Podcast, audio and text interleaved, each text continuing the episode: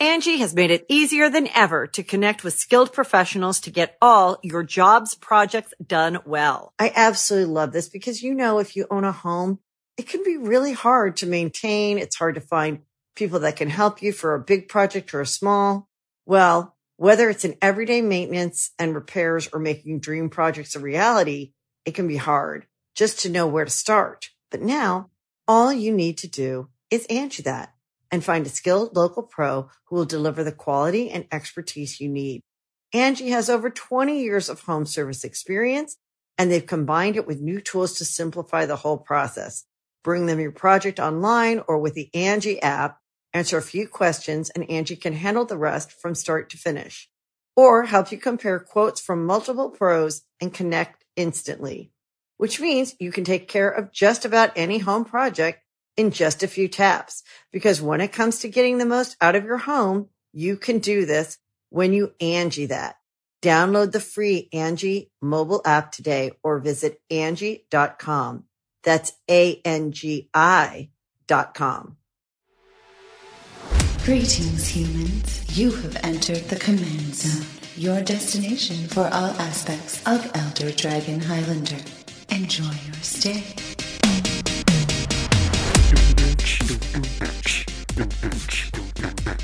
Hey, Mr. DJ, put a cube draft on. I wanna draft all night long. Bow, bow, bow, bow. and when the cube draft stops, I never wanna stop. It's gonna drive me crazy. Bow, bow, bow, bow. Nice. That was amazing. We had DJ beatboxing. Yeah. Yep, I couldn't a get him skill- to sing a that's single skill I time. have. He did six months with me. He didn't sing once. Not one. we, we were happy too. That's pretty good. I'm proud of us. What's up, everybody? You're watching slash listening to the Command Zone podcast. I'm your host, Jimmy Wong. How is it? It's Josh Lee Kwai, and And I'm DJ. Yay! all three of us are here. A lot of people have asked for this. It's only happened like twice.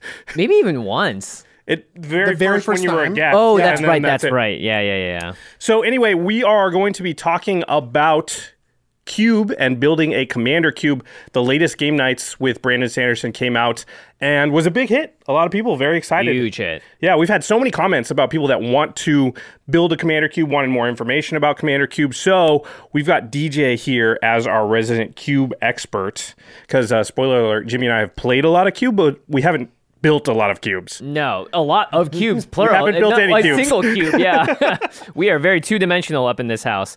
Uh, there, we're gonna be talking about a lot of cards today, right, guys? Because the cube has a lot of cards in it. If you want to build one, so the best place to go do that is by supporting us by using our affiliate link at cardkingdom.com/slash command zone. You can go there and build an entire cube by just clicking through, putting all the cards together, and whammo bammo, it'll arrive in your house. You can get some sleeves to go with it, and you're just done. You're good to go. In fact, Card Kingdom actually has a starter cube. What? That's specifically already built to get you started with cube drafting. It's actually it's like ninety nine dollars. It's three hundred sixty cards, I believe. Yeah, 360 cards, sleeved. Sleeved. That's a big thing, actually. That's huge. and it's already built for you, so they've already worked out a lot of the kinks, and that's a good starting point. Like I said, like I said, it's called a starter cube. So cardkingdom.com slash command zone. That's a good way to just sort of already be like halfway in the deep end of the pool rather than having to swim all the way there. Did that analogy make any sense? It made total sense, but Okay. you never want your cards near water. so well, they're sleeved already. Not. Oh, that's right.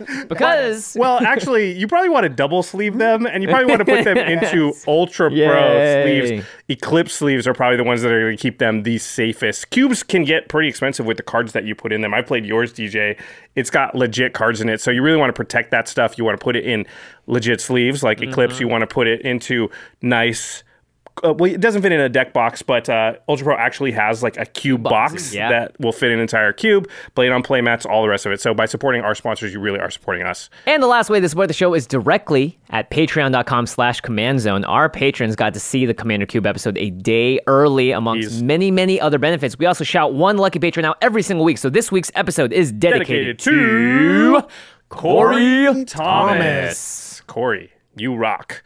All right, before we kick things off, we got something special a little bit today. You might have noticed that a box suddenly appeared in front of me. Yeah, actually, if you've been paying attention on social media, you'll have seen Wizards posting cryptically about something exciting happening over the last few days, and they've actually asked us to be a part of the, the preview of what this new product is. Yeah, so this box here, it's called Secret Lair, and Wizards gave us a little tagline, which is What would magic cards look like if the imaginations of the artists were completely unleashed? Hmm.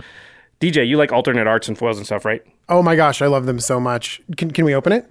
Uh, Do you know what's inside? Yeah, hang on, hang on. Before we do, we got to go over some details. Right. So they're calling this a drop series, and this is one out of seven different drops. And if you guys are paying attention, you'll see that other creators are out there previewing the other ones. We're going to be one of the last people, so make sure you're on the uh, make sure you're on the lookout for that. Yeah, so each of these drops is a small collection of cards with, quote, wild and unique brand new art. Our drop is called Kaleidoscope Killers. DJ, what do you think Kaleidoscope Killers could possibly mean? Oh my gosh. Well, I, I think it's going to have to be multicolored. You're right? Uh, kaleidoscope, lots of Yeah. colors. And when I think of lair, I kind of think of like a demon or a dragon or something like that. So, Oh, okay. so maybe a multicolored dragon is my guess. Turns out, DJ is a really good guesser. Oh my gosh, I'm so excited. Well, let's let you do the honors. You can oh, open it oh, up. yes. All right. So inside, oh, already. Oh my gosh, so cool. Yeah, there's actually three cards in there. Yeah, go open Can I them start up. talking about Yeah, them yeah. right now? yeah, Yeah, yeah. they're sweet. I got an idea actually. Let's let's each grab one, right, we'll and then we'll our play notes. them onto the table, I game night my- style. Yeah, you. Yeah, you take one. your favorite. Okay, one, two, three. Pow. So we've got Reaper King. The Ur Dragon. and Sliver Overlord. I really should have got Reaper King based on the Commander Cube episode. Yeah, how very fitting, right? It's all coming together. so yeah, they're all art by Justine Jones, who is a comic book artist. Or Look at the line work on this. Yeah, really sweet. They're all in foil. Beautiful. Beautiful line work. The colors are vibrant and exciting. Yeah, they're it's pretty cool stuff, and um, they're all five colors. So that must be the kaleidoscope part. Indeed, and they're all killer cards too. These are all extremely powerful cards, each in their own right. And of course, each box is going to come with a unique code as well. So if you want to unlock sleeves on Arena and also some MTGO value, then these drops are definitely something that you want to get your hands on. Okay, I need I need these. How do I get them? Okay, so as we said earlier, there are seven of these. Drops, as they're calling them. Yeah, so seven different little collections of cards, and they're actually going to be selling them in a pretty unique way. So on each day from December 2nd to December 9th, one of these drops will go on sale for a 24 hour period. And then that's it. Once the 24 hours is up, that drop is gone forever. You'll never be able to order it from Wizards again. But this is great. It's not a limited edition run in the way that you might think. It's actually d- printed to demand. So that means if you order it within this period of time, you are going to get it. And there's a limit of 10 per drop. So not going to sell out like the mythic editions of the past. Okay, so on Monday, one of them comes on sale and it's only there for Monday. It's gone on Tuesday, but on Tuesday, there's a brand new one. Right. And then on Wednesday, there's another new one. Right, but the one from Tuesday is gone. And then they'll go through that until they've sold all seven. That's right. Although astute listeners will note that there are actually eight days between December 2nd and 9th. That's because on the first day, Wizards is going to give you the opportunity to buy all seven of the drops at once in a bundle for a discount so you don't have to wait day by day if you don't want to do that. Yes, please. I will take that option. How much are they? Okay, so there are seven total, right? Well, five of those seven are priced at twenty nine ninety nine each, and the other two are thirty nine ninety nine. Now, we're not in charge of previewing all of the drops, obviously, but we can say that the one we just previewed, Kaleidoscope Killers, it is one of the 39.99 ones. And if you want to find out more about this Secret Lair series, you just go to secretlair.wizards.com. They've got a bunch of other info, including which countries are going to ship to and some other details. For instance, you can sign up and get notified when the new drop goes on sale. Yeah, we tried to give out all the relevant info here, but there's a lot. So if you're interested, be sure to check the website. Again, it'll be linked in the show notes. These look really cool. Yeah, They, they do look sweet. And they would look even better in a cube. So make sure you check out secretlair.wizards.com if you want to find out more. All right, let's get back to the episode. Okay. So, yeah, back on the rails here. DJ, before we get started, we're going to be talking about Commander Cube, obviously, and how to build one and the best way to go about it. But why are who are you and why are you here, DJ? That's right. Okay. Uh, my name's DJ. You might notice me from the Command Zone, but you also might know me from the Jumbo Commander YouTube channel, where I talk about Commander deck techs and talk about strategy and cool decks and uh, cool guides, honestly. Uh, but the reason why you have me today is because Cube might be something I love more than Commander. Wow. Gasp. Heresy. I know, Heresy. right? It's crazy. You know, I- you're I- not. Cube- Go ahead. You're not the only person to have said that, by the way. I've talked to a lot of Magic players who all agree that Cube is just one of their favorite ways to play, bar none. It's a phenomenal format, and I own several cubes, and I've built many of them. Uh, my favorite is my vintage cube. That's my baby. But I also have a Khans block cube, which you would appreciate. Ah, cool. uh, I also have uh, I've built a commander cube in the past, and so I have a lot of experience uh, building up cubes and understanding kind of what makes them tick and how to maintain them. And so I think I'm the right person to walk you through this commander cube. D- I yes, agree. DJ is our cube expert today. So, okay, main topic is building a commander cube, but we're going to begin and we're going to split this episode kind of in half. We'll start by explaining and talking about what a regular cube is, and then we'll kind of transition into talking about the specifics of designing or building a commander cube, which has its own sort of intricacies and difficulties. Yep. But without knowing or understanding exactly how a regular cube works, I think it's even harder to just jump straight to commander cube, right? Absolutely. So we're going to start with regular cube. DJ, what is a cube? Well, it's a geometric figure, Josh. I've been wondering. I know, right? what are midichlorians? All right. Well, a cube is basically a draft set. Right. We get draft sets all the time. You know, when we when Wizards releases a set, they're saying, "Hey, these cards they play really well together. You can draft them with your friends and have fun with them." A cube is just one of those that you've made yourself. You've selected all sorts of different cards and put them together, and hopefully they play well together. And uh, some people have decided that, well, Vintage Cube, for example, collects the most powerful cards in Magic and puts them together, and it makes a really fun format. But there's also uh, Legacy Cube, Modern Cube, Mono Blue Cubes, and things like Cube, yeah, or- Pauper yeah. Cubes, Yep. and Commander Cube is one variation of this larger idea of you creating your own set. You're creating a limited environment. Exactly. Basically. Yeah. One thing to note is that generally cube is singleton. But in Brandon's cube, which we'll be referencing um, because of the Game Knights episode, I guess we should have said earlier. If you haven't watched the Game Knights episode, you, pro- you might want to before watching this, or you could watch Yeah. this and then that. It'll probably work in either direction. we'll try not to spoil anything, but some people did notice that there were a couple of lands that were actually two ofs in the cube, and Brandon's cube just does have a couple of lands. I believe he did that for better fixing and just more Right. options for players to play more colors. yeah, Well, none, and none of the spells are Right. are more than singleton, but some of the lands were doubled up. And one thing that's great about a cube is that you are building it. So if you want to break these rules and create multiples, you totally can. Mm-hmm. I've seen cubes where if you draft one Squadron Hawk, you draft four Squadron Hawks. That's just a rule within the yeah, cube. that's just Oh, like that's kind of a rule within the cube. And I've also seen other cubes where uh, people introduce multiple of certain cards. For example, my Khans block cube, there are more commons in the set than uncommons or rare. Makes sense because you wanted to simulate what Khans is, not so singleton wouldn't really work. Exactly. Yeah. Okay, so let's talk about cube size. There are varying size of cube. The common ones are 360 cards, which is the Card Kingdom starter cube is 360. 540. Sometimes you'll see a big cube at 720. Brandon's cube was over 900 cards, which is kind of crazy. It's a huge cube. That's Yeah. huge. Do you know how many, Yeah. do you know how many cards uh, uh, Tony Hawk's cube has? 1080! Jimmy's been saving that one I've for been a while. I saw the numbers. I was like, wait a second. So let's talk about the advantages, disadvantages of cube size here. Um, larger or smaller? What, what do you have to say about that? so if we start off with a small amount, uh, 360 cards, if you have eight people drafting, uh, three packs of 15 cards each, it all adds up. So basically, every single card in the cube will be opened by those eight players over those three packs of 15. So every draft, you'll see every card in a 360 cube. Exactly. With eight players, yeah. So you can build in some certainty with what's going on in your cube because you know that every card will be available. Mm. But you might feel like your cube gets redundant because the same cards are being opened every single time. right. Uh, for 540, then there's going to be some cards when you sit down at a draft that'll never be open. You'll never see them from one cube session to another. Right. And then Approximately 180 cards. exactly. And 720 is even more so. Mm-hmm. It so it increases the variance and maybe the replayability, but I would assume that the larger it gets, the harder it is to design.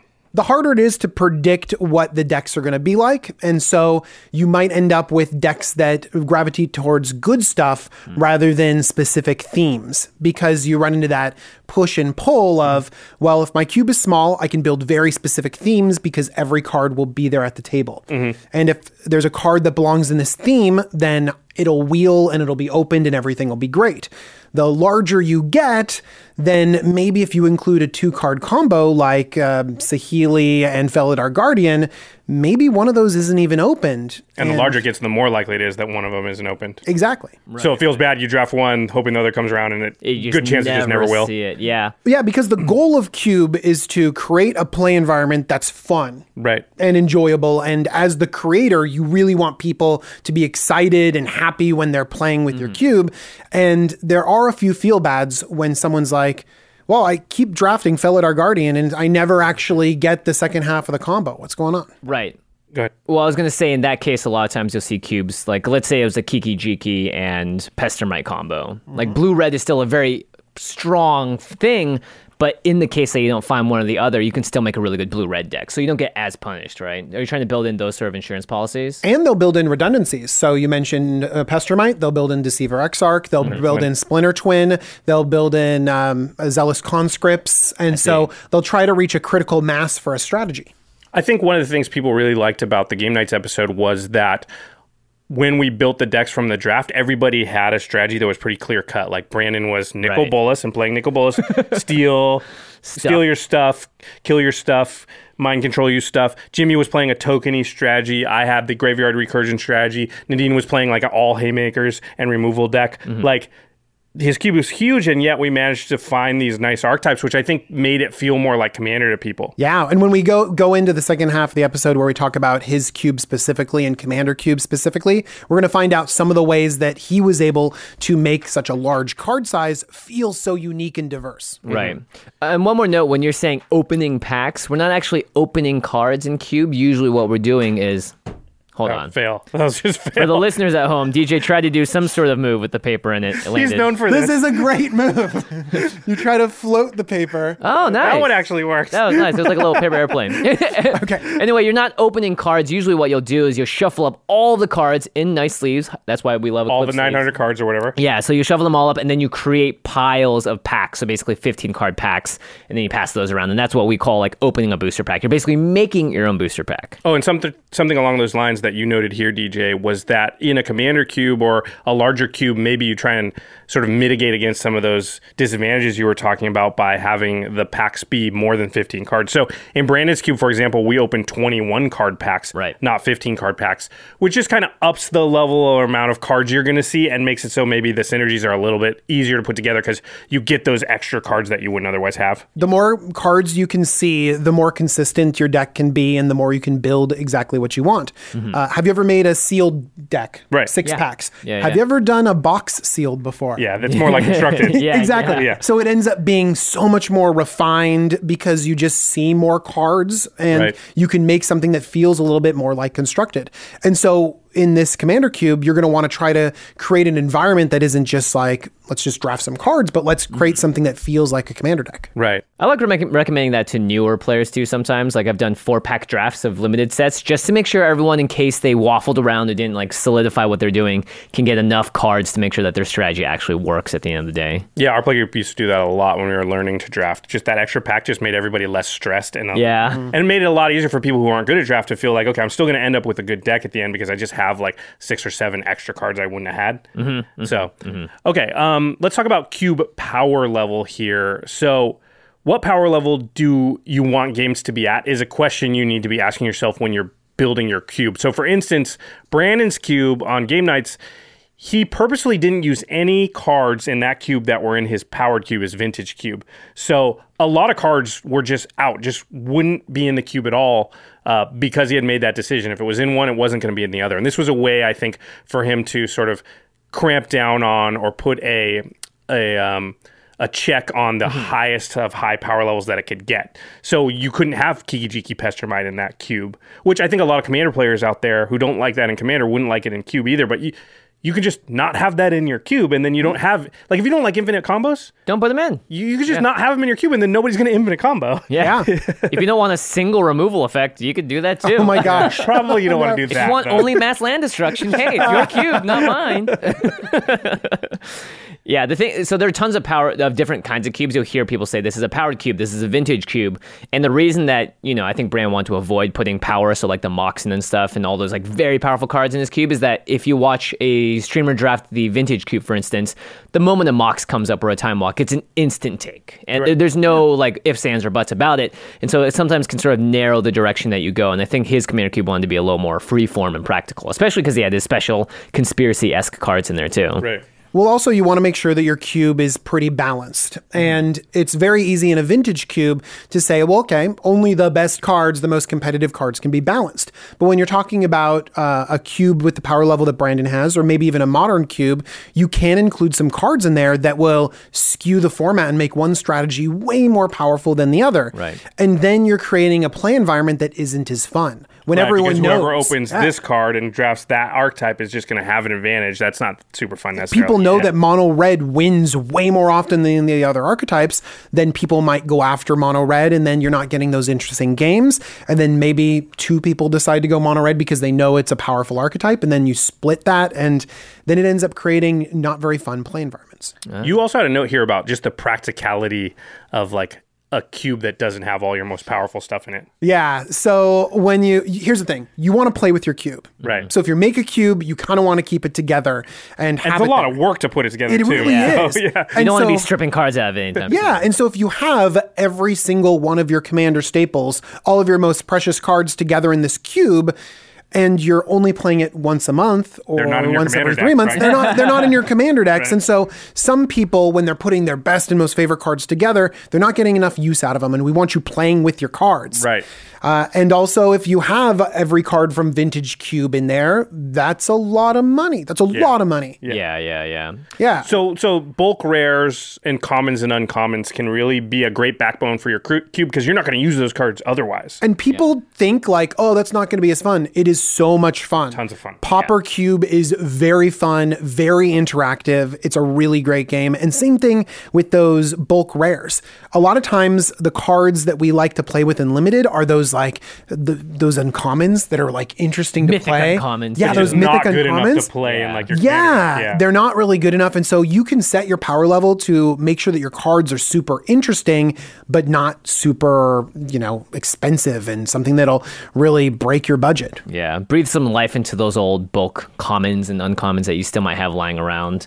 Or Well, like, people really love like when Feather comes out, like getting to play all these cards that you know they just couldn't put anywhere else or in any other deck. They were just useless to them. And Cube Yeah. could be a way to make cards relevant and fun to play that you just couldn't put into your commander decks. Well, and also some people that might have been buying precons for a few times, they might have excess of these commander staples that Right. could go together into a commander cube very nicely.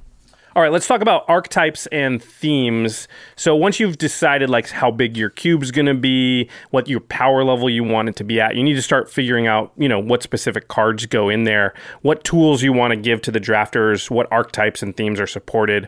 Um, what are some good advice for people that are starting to design their cube? I've started this process like a couple of times, and you think it's going to be like deck brewing, and then you're like, oh no, it's exponentially harder than deck brewing. It's like you're like making 10 to 12 different decks. at you're the a same game time. designer. It It's really, really makes difficult. you uh, appreciate the people at Wizards and how hard their job is.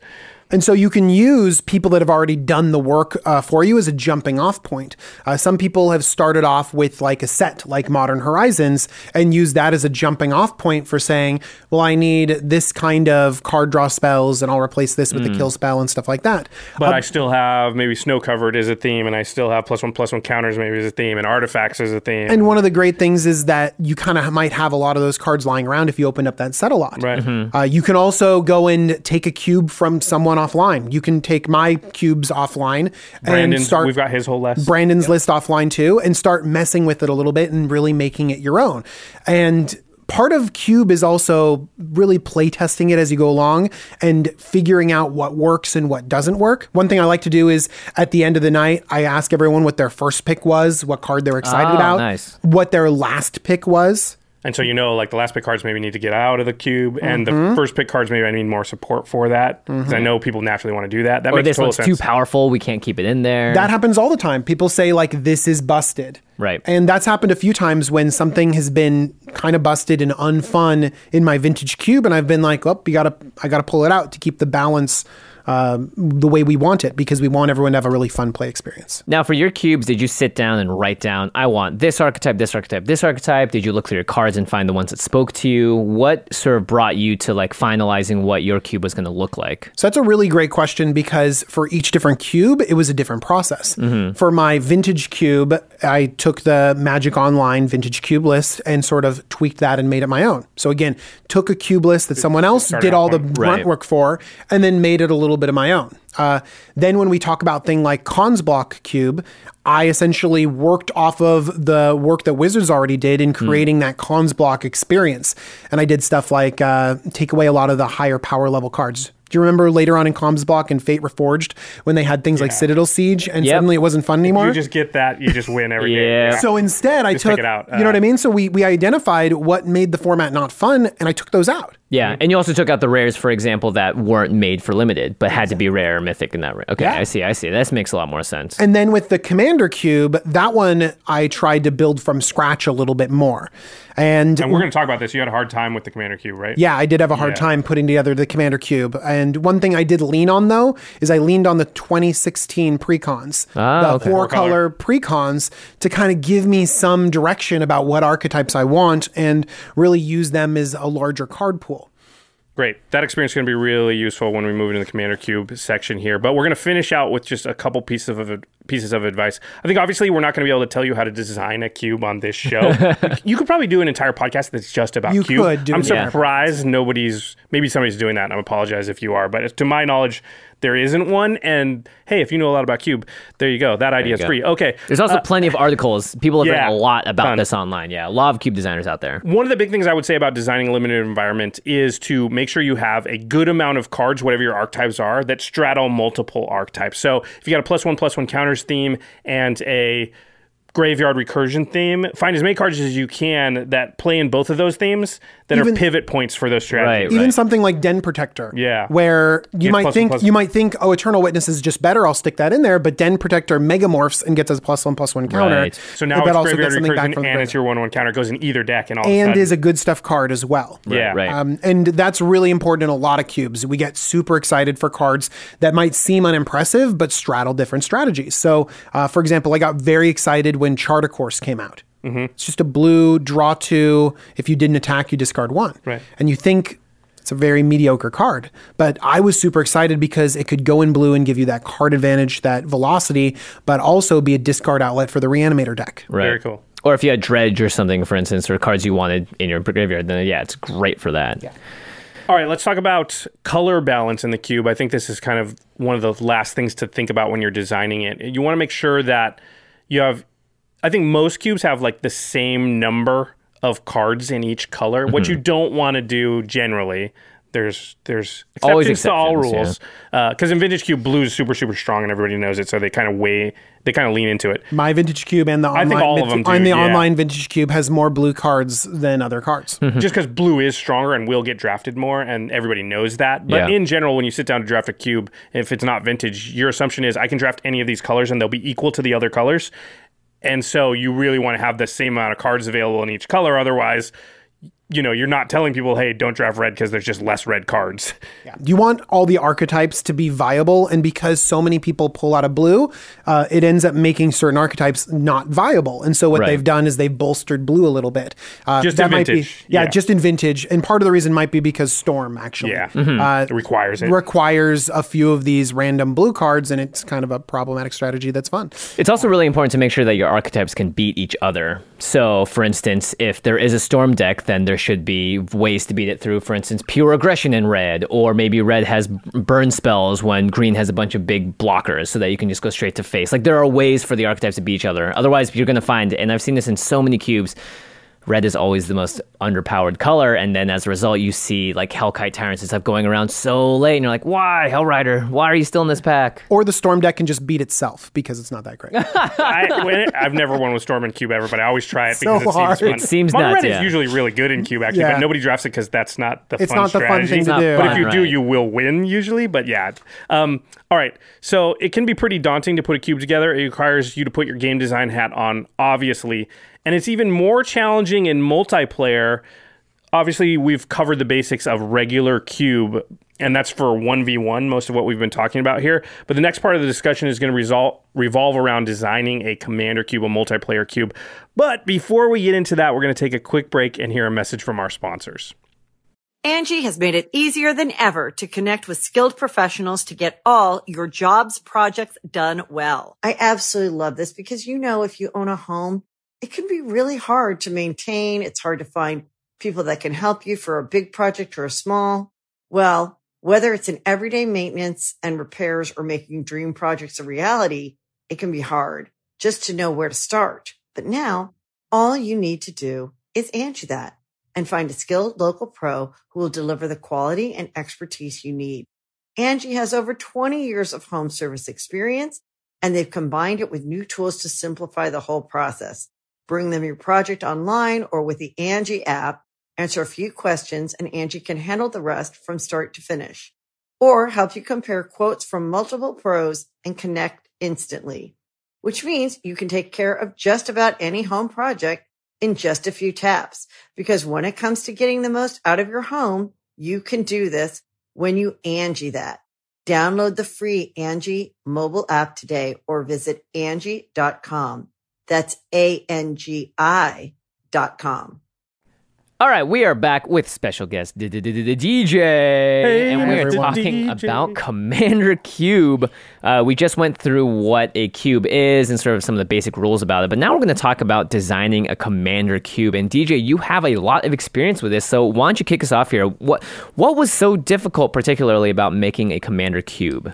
Yeah, I think that one of the main things that makes Commander Cube difficult is because most of the time you're playing with, you're drafting with four people instead of eight people. Mm-hmm. And so it really has to do with how many cards people see and what kind of archetypes you're building in.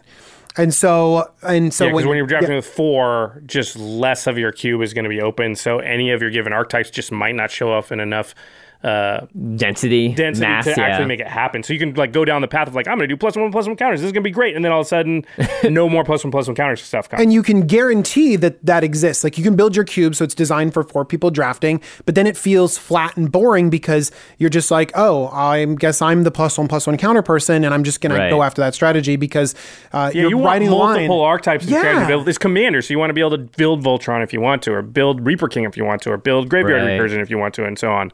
Yeah, so that's a that's a pretty big challenge when designing it. Absolutely. And then those those are specific archetypes that are unique and feel like commander and feel like you're really going after a specific deck. Uh, but there's a tendency to want to go towards good stuff. Just because it's easier. It's it is much easier. and, everyone can draft into their deck, and it'll always do the thing it needs to do, right? And sometimes in Commander, we're not very satisfied with these good stuff decks that we play. Right. Mm-hmm. We Just like kind I of want remove something that, I little wrap the board, I play a big creature, but none Eternal of it work together. yeah, yeah. yeah. Yeah, which is cool and can be powerful, but that's not generally what uh, most people like about Commander. And again, I think the thing people liked about the Commander Cube episode was that it did feel like Commander. Like everybody had a personality at the table of what their deck was trying to do. And so that can be hard, where you have good stuff which is easier and more conducive to fewer players, and then you and more conducive to a smaller cube, and then you have the archetypes, you know, where um, You may not get the density. To I'm sorry, make- the good stuff is more conducive to a larger cube, Right. And the Oh, I archetypes are more conducive to Smaller a cube. smaller cube, where you can guarantee the card pools that people are looking at. What a more homogenized experience overall. Yeah. Yeah. Okay. So uh, another thing I would assume is makes Commander Cube even more difficult above that is It's Commander. Yeah, the color identity of so when we draft a deck in Khans block or something else or whatever in Eldraine, as we're going along, if you just want to start, oh, I'm gonna start grabbing some black cards here. I'm gonna play those uh, with my blue cards that I already took, no problem. But in Commander Cube, there's this added layer of like, well, what if I was building around like a green blue commander, and then if I want to, I start seeing good black cards. Not only do I like I've put those in my deck, I have to find a legendary now that works with not only the colors but also the strategy that I'm going for. You can't just pick any like Dimir Yeah. Commander to just lead. If it's Lazav, it's going to be totally different than if it's I don't know. Name another Dimir commander. Somebody bail me out. Uh, the mill one. Phenax, right? They- Yeah, Phenax. oh, The they- mill one. They both kind of mill, so I guess it would sort of work. But anyway, you get what. I'm saying out there. I totally get what you're saying, and and there's a few different ways to get around that. Number one, you can have very generic commanders available, uh, boring, underpowered ones. So if you're drafting a blue black deck, you know that you have access to a boring, generic blue black general just without drafting it. Just yeah, yeah. I wanted able to clarify that because I have played in a commander cube that was like that. So like what that cube I played with had, I want to make sure that we're talking about the same thing. Is like before the draft, there was basically, um, I believe this one had a generic or mediocre commander at basically each color pairing. Yeah, and you always That had was access to that was available. They said at the end of the draft, you can grab one of these and just play it as your commander if you want to. Right. Uh, you don't have to draft it, so you never have to worry about I got to find a legendary. Now those legendaries were not very good, but at least they'd allow you to play the colors. I think they even had the three, ten, the 10 three color pairings too. Well, and the other the other way that a lot of commander cubes do it, and actually most of them, is you do a commander draft Yes. first. So the first thing you do is you do before you start looking at the big cube with all those cards in it. First, you say, "Hey, now we're going to draft our commanders first. You basically so- have a fourth pack that you start with. It's a pack of all legendary creatures, right? yeah. And then so you open that pack, you you pass it, you take them, and then you end up with a, a 15 legendary creatures, and you know you've got those to choose f- from as you're drafting the, the rest of the cards. And some people, the way they do it is they actually will have smaller packs, so you won't quite have 15 because 15 Yeah, felt think it was like you have 12 when I did too it. many. I've done ones where it's been six or even four or something like that. And you can play those commanders in your deck as well if it happens. Like if you draft a. yeah, they're cards in your pool. cool, cool, Yeah. cool. But again, these are all different rules. That's one of the things that's interesting about Commander Cube is that we just talked about we just have played three different commander cubes that do it in three different ways. Yeah. Some of them you draft your legendaries beforehand. In Brandon Sanderson's, you had to draft them along with your deck. Yeah, he specifically said he didn't like the, separate pre-draft. track. Separate draft, yeah. Because he felt like as you were going, you couldn't do as much. You were kind of locked in after that first pack a little bit. And so, yeah, he wanted you to be able to find a cool legendary, open it, and be like, I'm doing that. Yeah. But Uh, that seems really tough because if you have a smaller card pool, it's like, well, I have a legendary card. Like Josh was saying, you might have three different legendary cards in the same lo- in a color pairing, but they don't do the same thing. Right. It- It's a little different, for instance, like plus one plus one counters and Abzan. There are plenty of commanders that sort of fit in that range, right? And you can kind of do similar things, but it's not the case for everything. So how do you even have enough support to make all the cards work? So support is going to be a real big key to this to building these archetypes because the bigger you get, the more redundancy you need to make sure that you can have that archetype be viable. Mm-hmm. And ultimately it's a balancing game. It is really difficult to make sure that you build your deck with those support systems in it. And one of the be- best things that you can do is have cards that overlap to provide multiple levels of support. And you'll notice that Wizards does this in their own sets, Right. where some cards will be able to sort of ride the line between two different strategies. I would say too that um, cube's always going to be a little different than a com- an actual commander deck. Whereas in an actual commander deck, 100% of your cards can be towards a plan. If you watch the Game Knights episode, Jimmy has a token focused deck, but he also has a a, a, um, a sort of sub theme of legendary creatures and sneaking out some big things. And I had like a recursion theme, but I also had a token sub theme. And like Yep. that's the way limited works, and that's why it's awesome. Is that MacGyver aspect of like building the machine on the fly? And so you're like, this is my primary strategy. And then trying to find like another strategy that's going to fill out the rest of it because you know you're just not going to get 23 cards that all do the same thing. You might get nine that do one thing and another six or seven that do another thing that's so slightly related, and you feel clever being like these two things actually work well together. Yeah. So that's one of the things I think d- about designing the cube and even playing it is not thinking, oh, the graveyard recursion deck is going to be 100% cards that re- recur from the graveyard. Some of that stuff is, you know, you're going to need a sub theme or other things to fill it out. And you can turn the dials a little bit in one direction or the other to try and balance this out because this is not a science where you get it right immediately. In fact, Right. commander decks themselves, you very rarely just make a first draft and you're like, it's perfect. Right. And so there's different ways that you can kind of mess with those numbers. One way that people do it on the fly is actually allowing trading after the draft. Yeah, this is interesting. You, you wrote this down. I've, I haven't seen this in a commander cube before. Can you explain how, th- how that's worked when you've seen it? Yeah. So basically, what it has been is uh, you've been in your pods, and basically, you're allowed to say, uh, uh, you can trade this many cards. You can trade for this amount of time. Where you say, uh, "I've picked up these red cards. Who has some green cards?" And you Like, just kind of trade around a little. bit. Right. Like I thought it was gonna be red, but then I actually switched into blue, and so I don't, I can't play these four red cards. Did anybody else do that for either of my other colors, and then you just trade them straight across? So yes, it was very fun when I did it, but it also took up a ton of time. Uh, yeah. Right. Everyone's think- sitting there debating. And then yeah. you're thinking, well, am I going to give you this amazing card for just this card that happens to be in my color? Right. And it becomes this deeper game when honestly, I feel like Commander Cube should be just overwhelmingly fun rather than strategizing about trading. So trading is very cool and enjoyable, but it also has a problematic aspects. to it. downside. Yeah. and I. I would say that uh, you know. A, a way to fix some of this stuff would be like draft an additional pack or stuff like that, which is are things you can do, but all those things do add time to the draft, and the draft will already take a quite a long time. I think it was like an hour for us to draft this cube with yeah. Brandon. Tons of decisions to be made. Yeah, and you have to read so many cards and stuff Oh, like yeah. that. And three hours to shuffle it. yeah, I mean, we didn't know what Akon's run did, so you got every person that goes by You don't has know to read it. run?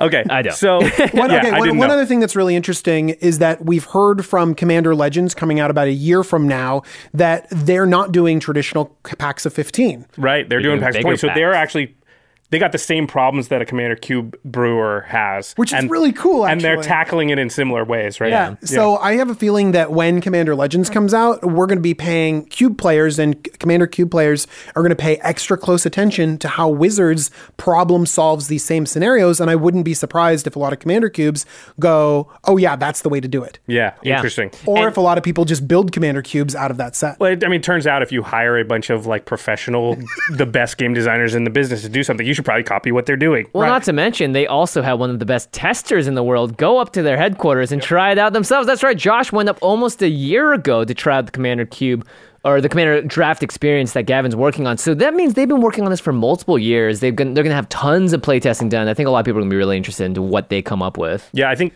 Gavin said uh, six years he's been working on this is almost the same amount of time that Maro was working on Unstable. So it's Wow. it's really like Gavin's. Uh, I know who's excited. yeah. I'm excited. I'm so excited. Okay, so let's talk about some of Brandon's solutions. So Brandon's cubes specifically that we played on Game Knights, he came in contact with a lot of these same problems we've been discussing and Brandon being a very creative guy and a super smart guy, somewhat of a game designer obviously, and if you read his books you would definitely feel that. a world designer, right? Yeah. Yeah, we were talking about the magic systems Yes. earlier and how we think that his magic systems are really cool and, and interactive and really logical and make a lot of sense. And now I can see how he's kind of applied that same logic here. I mean, I asked him point blank. I was like, clearly, game design is something that you know speaks to you in some way, and you do put it into your writing. Like, do you do that consciously? And he's like, oh yeah. So yeah, because the rules of his magic systems and how they work in his world are very well designed. Like you could say, like a lot of writers. I mean, like Tolkien and stuff. You don't really know what Gandalf can do and Yeah. what the rules of it are, right? He's just a Deus Ex Machina. Yeah, exactly. but Brandon's worlds don't work like that. He lays it out. They can do this, they can do that. Here's the downside. Here's what they need. Here's Right. what, you know. So he's very much a game designer. So he, of course, used that part of his brain to help his commander cube, and it worked really, really well. So Brandon had a series of what he called regalia. Which are very similar to what conspiracies were if you guys Yeah. ever drafted a conspiracy. So these came in different forms. Some of them were just cards that were in packs, but they were. We'll put some on screen here. And actually, Brandon did give us the template for all these regalia, and they're customizable too. So if you want to design your own, you could type in your own and print them out. And uh, he bought the rights to all the clip art and everything that's used on them, just so that it'd all be on the up and up. So What a cool Brandon, dude. That's yeah, awesome. Brandon wanted people to be able to do this and design their own stuff. So one of the things he did is he, he had what were called crowns. So these were cards that were in packs, and if you took it, it would just say something simple like your commander's color identity has blue in addition to its other colors. Which is exactly what I crown. did to play a Nephilim as a five color commander. Right. So you just add a crown, and if you picked up a couple of them, you or there were rules. I think uh, you could only have like one one regalia per commander or something like that. It's in it's all in his rules. And I guarantee that what happened is that someone, one of his friends, was playing his cube and broke it. And at the end, they're like, they're like, all right, let's sit down and let's problem solve this and let's go through it. And that's something that that you guys should embrace too, as Yeah. you're building your cube to say, okay, what happened here with this deck monstrosity that that actually Right. dominated this format? You know, But uh, I think it's a really cool example of a way to sort of help.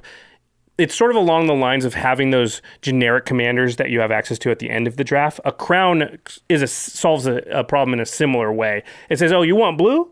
well, if you just use one pick on this blue thing, then you can add that to any of the commanders you find, and that will mean that you didn't waste those three or four picks or whatever, and you know you're going to be just fine. Well, and also you notice the stress of having to get the exact right commander, and that removes a lot of the stress and say, well, if I have this blue regalia, I can pick blue cards and be totally fine. I'll and- always get to play the blue Yeah. cards. yeah, Yeah, and and then I can eventually pitch, pick up that legendary creature. And if you turn the three color commander into a four color one, you might still only be playing three colors, right? right. Not It- not one of the colors of the actual commander. You Yeah. just have a couple. Yeah. Good call. Um, he had what was called scepters, which were allowed you to find extra cards after deck building ended. So you could Super draft- powerful. Yeah, very powerful. But he he only so these scepters came in the same sleeve with only certain cards. So you couldn't just necessarily grab the scepters, as I recall. We only drafted it one time, so I could be mis uh, misinforming slightly. But anyway, the scepter would say like you can find pick a creature type. Go find five creatures of this creature type after the draft is over. Whoa. So it would allow like a vampire strategy when if you have a 900 card cube, how many vampires would you need in it to make vampire a tribal as a archetype viable mm-hmm. if you didn't have a card like that? I mean, I would pick humans and like go and Yeah, get like yeah. crazy humans that's if, why if I, didn't have that. That's why I think it, it only went like it went. so it was in a vampire card, and you could only get vampires. or was it? I think Reaper King had it. It was a similar one. Actually, There's that's- some cards, that's yeah. cool. Where Yeah. it's just like, look, we're opening a bunch of cards. There's a good chance you're not going to see a lot of the cards that are archetype. This isn't allowing you to find the most powerful cards ever. You need to specify like the type. I can find five type. goblins. and that Yeah, made exactly. Reaper King work. That, Right, that right. card is impossible to make function in a 900 card cube there's without like something like seven this. scarecrows ever and It's just yeah. Yeah. like it, there's no support. Yeah. But with this uh, little game mechanic, suddenly you're like, oh, actually there is support. For Yeah, this. it opens up a lot more possibility. And actually, the Reaper King, I, I think I, mis- I misstated, was a tattoo. So certain Oh, let's talk about those. Yeah, certain commander cards or legendary cards um, would have a card that came in the sleeve with them, and this is what it was. It was a tattoo, and that one's the tattoo for Reaper King said you may specify five artifact creatures in your deck as scarecrows. So you you didn't even necessarily get to go find scarecrows. You got to just turn artifact. So what it told you is draft Reaper King. Now you can just pull artifact creatures and make them turn them into scarecrows. Yep. But only five of them.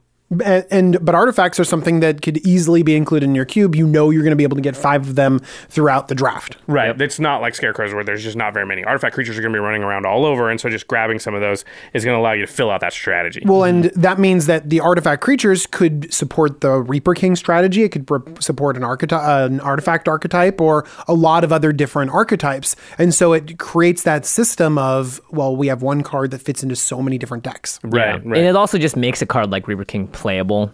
Uh, they also had tattoos that allowed you to put two creatures in the command zone, sort of like partners. Which also, it's like let's say you have a you know a semi-powerful two two color commander and another one where you compare these two together, and that I think that was a really good way of giving you the flexibility to, to do more in the draft without having to feel like oh crap, I'm stuck in Simic the whole time. Yeah, and and also when you're only drafting with four players, you just might not see uh, very many uh, cards in the a color pair. Yeah. Mm. to make it really viable to build a good deck. You notice in the Game Knights episode, Jimmy played five color because he took a Nephilim, added a color, and then. Nadine and I both played straight up five color commanders, and then Brandon played a three color commander but added a color, so he was four color. So almost everybody was a lot of colors because it allowed us to just play a lot of the cards we saw that came by us in the draft rather than being like, I can't even look at that because it's green and I don't have green. Yeah. So Yeah, as a result, everyone's mana base was a little sketchy. yeah, but if everybody's mana base is sketchy, it's fine, right? Yeah, yeah, yeah. Equal power level. Equal power level. So, in addition to that, Brandon also had some stickers that went on the outside of the sleeves, and that denoted certain things. So, a clover sticker designated that a card could be your commander, even if it wasn't legendary, or even if it wasn't a creature. So, Jimmy, Yeah, you- me again. Yeah. yeah, the Nephilim aren't legendary, but But you know, a lot of people have one, and some playgroups even have them as commanders. So in Brandon's cubes case, it's like you know what, I do want to have more four color options at commander. Thus, every Nephilim can also be your commander thanks to the little clover sticker. yeah, and I think there was like he, a couple of artifacts or some other stuff that he Yeah. was like, ah, that can be your commander. That'll be fun. That's Yeah. cool. Yeah. Uh, and then there were star stickers, and these d- had two cards in the sleeve with a star on it, and they kind of worked like partner with. So if you took one, you got both. So the star would just denote like there's another card in this sleeve, and it was him creating his own partners with. So if you draft Krav, they're like, by the way, Regna's in this box over there. You automatically get her. Right. Although he just put both cards in the sleeve, I believe, so Yeah. that they Some were right sleeves there. are a little packed because of all the different things in there. But he was doing that without ones that had partner with. He was doing Oh, it with like other things too, so that you'd be like, Just like two creatures. Like it could be like an elvish mystic and then a three drop, for instance. You know, like stuff like that. Yeah, Yeah. I don't know exactly what he did because again, we only That's saw a smattering of cards. but it did work with the partners with as well to Yeah. make them work the same way without changing the whole rules of the cube, right? Mm-hmm. Yeah. Um, And then another thing Brandon did, and I don't know if this was just a side effect of not using cards that were in the powered cube or on purpose, but there was just less ramp and fixing and removal in general in this cube. So it wasn't none, but just fewer. And I think because a lot of the really good stuff was taken by the powered cube. Yeah. There was no cultivate, Kodama's reach, and that kind of stuff at all. Uh, and there wasn't a lot of like no signets were in there and that kind of stuff. Yeah, you'll notice none of us really ramped out. We waited till turn three, I think, for everyone to make their first plays in our game. it really made the games interesting because it changed the power level a lot of stuff if you're going to have to get it out either on time or naturally. Yeah. Or it also made things like, uh, Jimmy, you had Thran's Temporal Gateway a lot more powerful, maybe, because that was the only way to get certain things out. Yep. And so it's, I, I really like what it did to the game itself, which is make it sort of progress in more of a, um, what's the word? I- In sort of more of an In incremental, time, in incremental fashion rather than somebody just like does something nuts. If that's usually created by somebody just having 10 mana super early, it's usually not created if everyone's got four mana, then five mana, then six mana, Yeah, right? It's the classic Cassius turn three Ugin kind of thing. In this case, everyone you know had to wait for their man to come around. Brandon was waiting on that last swamp for the entire game, but it made things so much more intense as a result. And of course, everyone was doing the Progenitus countdown as well for for uh, for Nissa cosplay. Yeah. Well, some people argue that green loses its color identity when you include every signet, every piece of fast artifact mana. And so maybe this is a way that, I mean, we're not playing Elvish Mystics because that's probably in his powered cube. Right. But this might be a way that green big mana strategies are able to kind of exist in the way that they're supposed to be. yeah, and I, I had like a Rishkar that did, you know, one ramp was just pretty good in that game because it was just one more than everybody else had. Yeah. You know, and then I had the Utopia Sprawl that just one piece of fixing because nobody else really had fixing. Yeah. Just makes a big difference when there's not much of it. Well, when everybody's got tons of it, then any single piece is not worth that much. So it really changed the value of Rishkar to like something you really wanted just because, well, there's not a lot of ramp. So this one does ramp, and I, I'm going to be one man ahead of everybody. That's a big mm-hmm. thing. Yeah. Yeah. Pretty cool how that changed the game dynamic and, and, and how the game played out. You know, Brandon also includes some cards in there that are not legal in Commander, oh, right? We- right. We're already making non-legendary creatures legendary. We're adding extra text to things, and Brandon, you know, I think as again, he's a story writer, he's a world builder. He definitely felt like he wanted to be a little more creative with his cube, and this is hundred percent something you can do as well with your own experience. Uh, he had some uncards in there. Yeah. One of them, uh, the, clay, clay pigeon, uh, used to great effect That in the great. game. Somehow gets around Progenitus, by the way, because it's any knew? source. Who knew? Thank you for the templating on that one, Maro.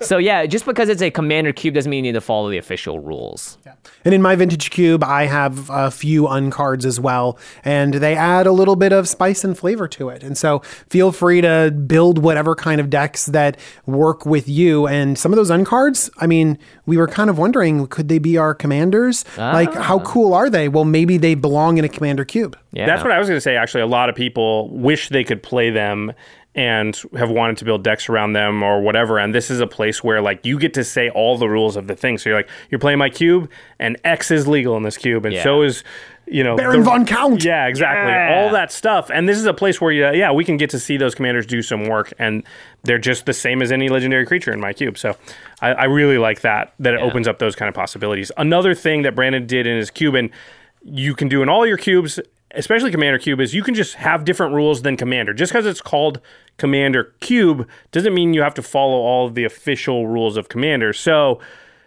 yeah. For instance, No- Nadine wasn't Singleton. She had two Azorius Chanceries in there Right. just because she could draft two of them.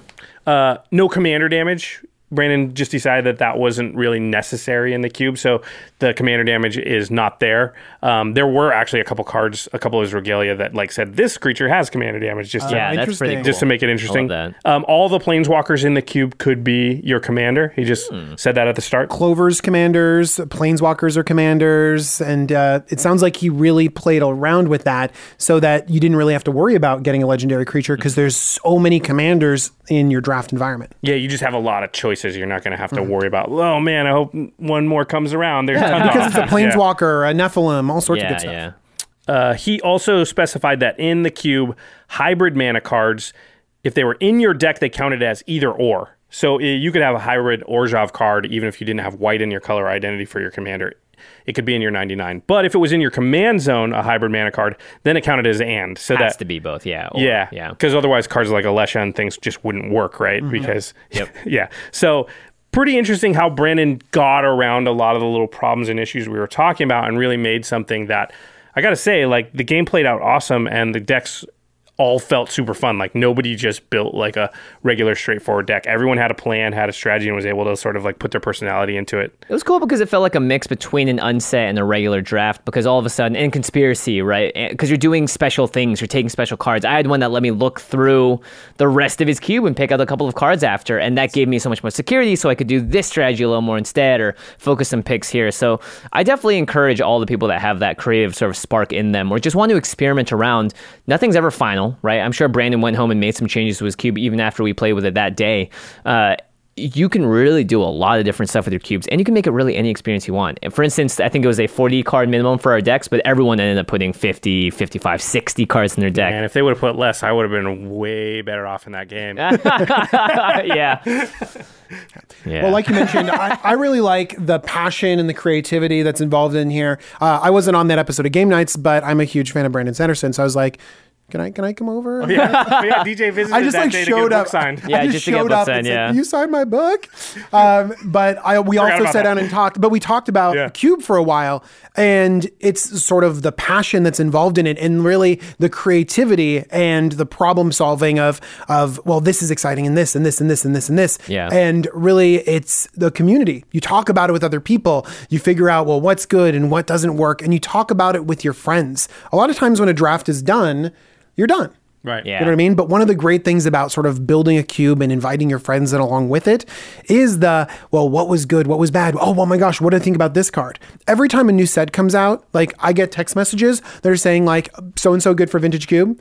You know, once upon a time, questing beast in your cube. And I'm like, oh, Veil of Summer 100%. in your cube? Oko 100% in there. Yeah, okay. Oko's in, Veil of Summer, no. Uh, Uh, there's okay. there's hate cards are a whole different thing that a lot of cube people talk about. Yeah. it's like, do you play like Red Elemental Blast in your Right. cube? Like, Right, Do you play Protection from like or True Name Nemesis things like that? And so actually, there's a lot of different cube people that have so many opinions, and that's the fun part is that you'll kind of be a part of a bigger community.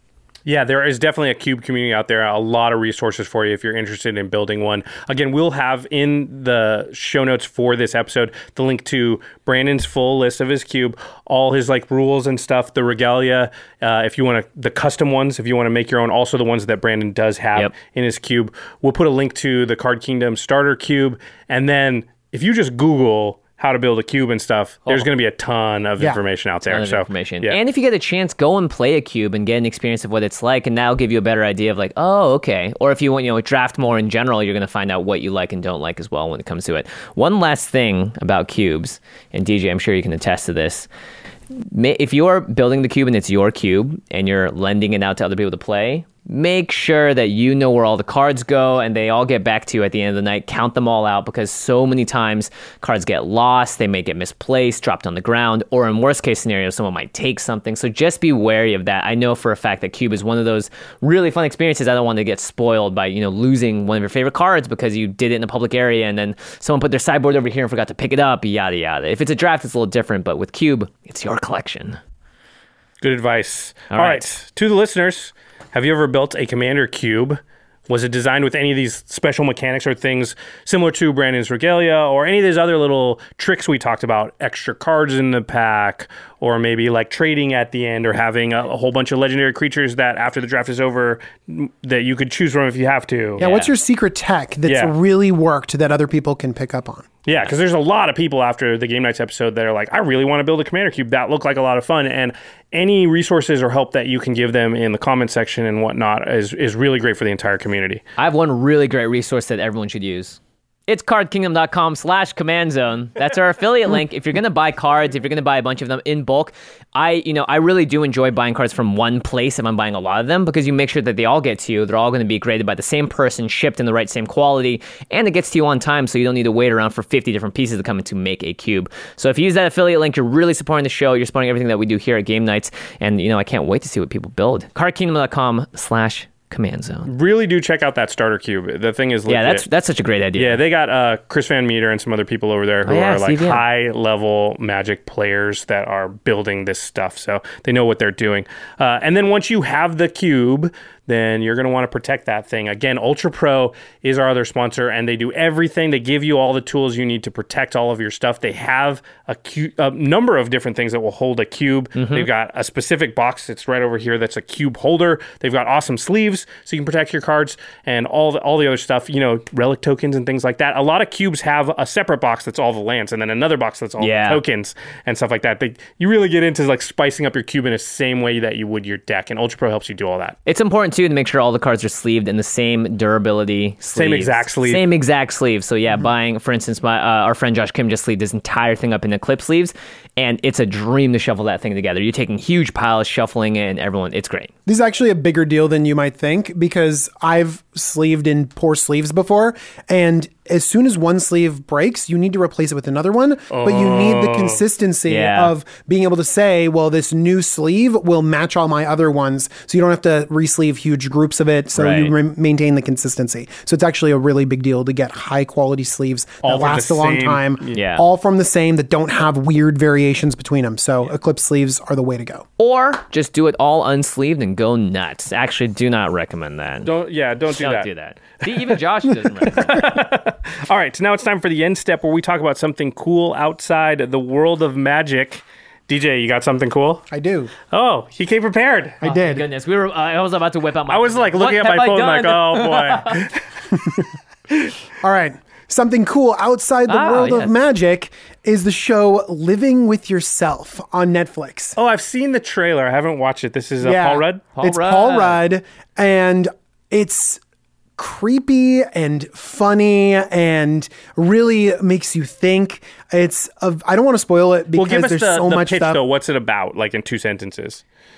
What would you say it's about? Like it's Paul Rudd. He comes home one day from the trailer and he's literally Okay, face to face good. with himself, right? Trailer. Yes, yes, yes, yes. Yeah, I saw the trailer on Netflix. Well, I do know. So, so the first, so I I've only seen seen the first couple I mean, like- episodes, and I like a wanted to I make can sure pitch that any movie, by the way. I don't have to have seen it. years and years. I'm already pitching it. I'm just like, I saw the trailer. One lonely man. Yeah, Paul Rudd is sort of in a rut in his life. He kind of sucks rud? at work. Oh my gosh, damn it. You Okay. said it. He's in a deep rud. He can't get out of this, this rud that he's in. Uh, he's having problems with his wife and his job. And so he decides to sort of freshen up a little bit um, when that goes horribly awry and he ends up with a, a clone of himself that's now been thrown into his life. and now he It's must his roommate. live. And now he has to figure out exactly how to deal with this version of himself that also has a place in his life. Interesting. Very cool. And and it it through the same thing that The Rock went through. Ryan Seacrest went through it. how are there? Yeah, how seriously, are how is they The Rock doing? in every single TV show? It's not possible in movie. because Yeah. he has his family is just five rocks. He has four clones. Four probably. clones. Yeah. He They're all- probably wrote this thing too. One of his clones wrote it. Exactly. Yeah.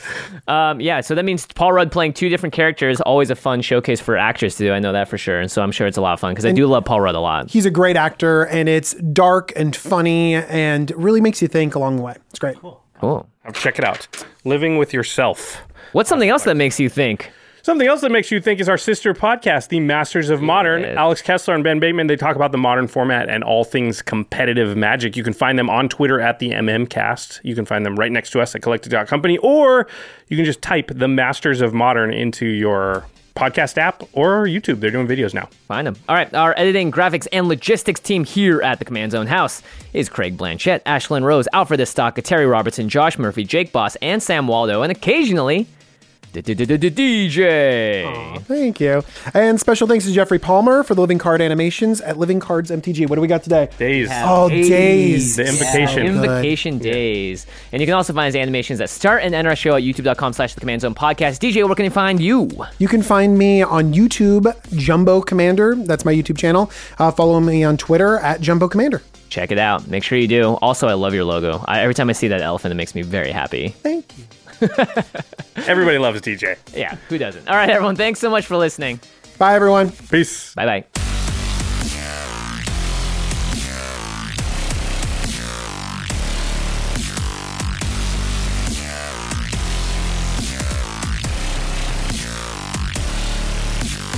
Thank you For your attention.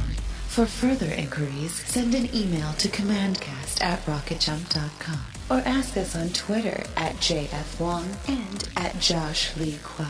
See you later, alligator. Greetings, humans. Angi has made it easier than ever to connect with skilled professionals to get all your jobs projects done well. I absolutely love this because, you know, if you own a home, it can be really hard to maintain. It's hard to find people that can help you for a big project or a small. Well, whether it's in everyday maintenance and repairs or making dream projects a reality, it can be hard just to know where to start. But now all you need to do is Angi that and find a skilled local pro who will deliver the quality and expertise you need. Angi has over 20 years of home service experience and they've combined it with new tools to simplify the whole process.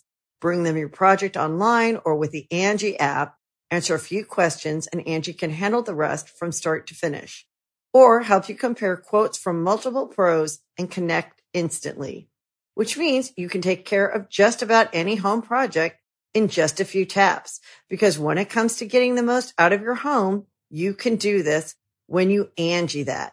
Download the free Angi mobile app today or visit Angi.com. That's A-N-G-I dot com.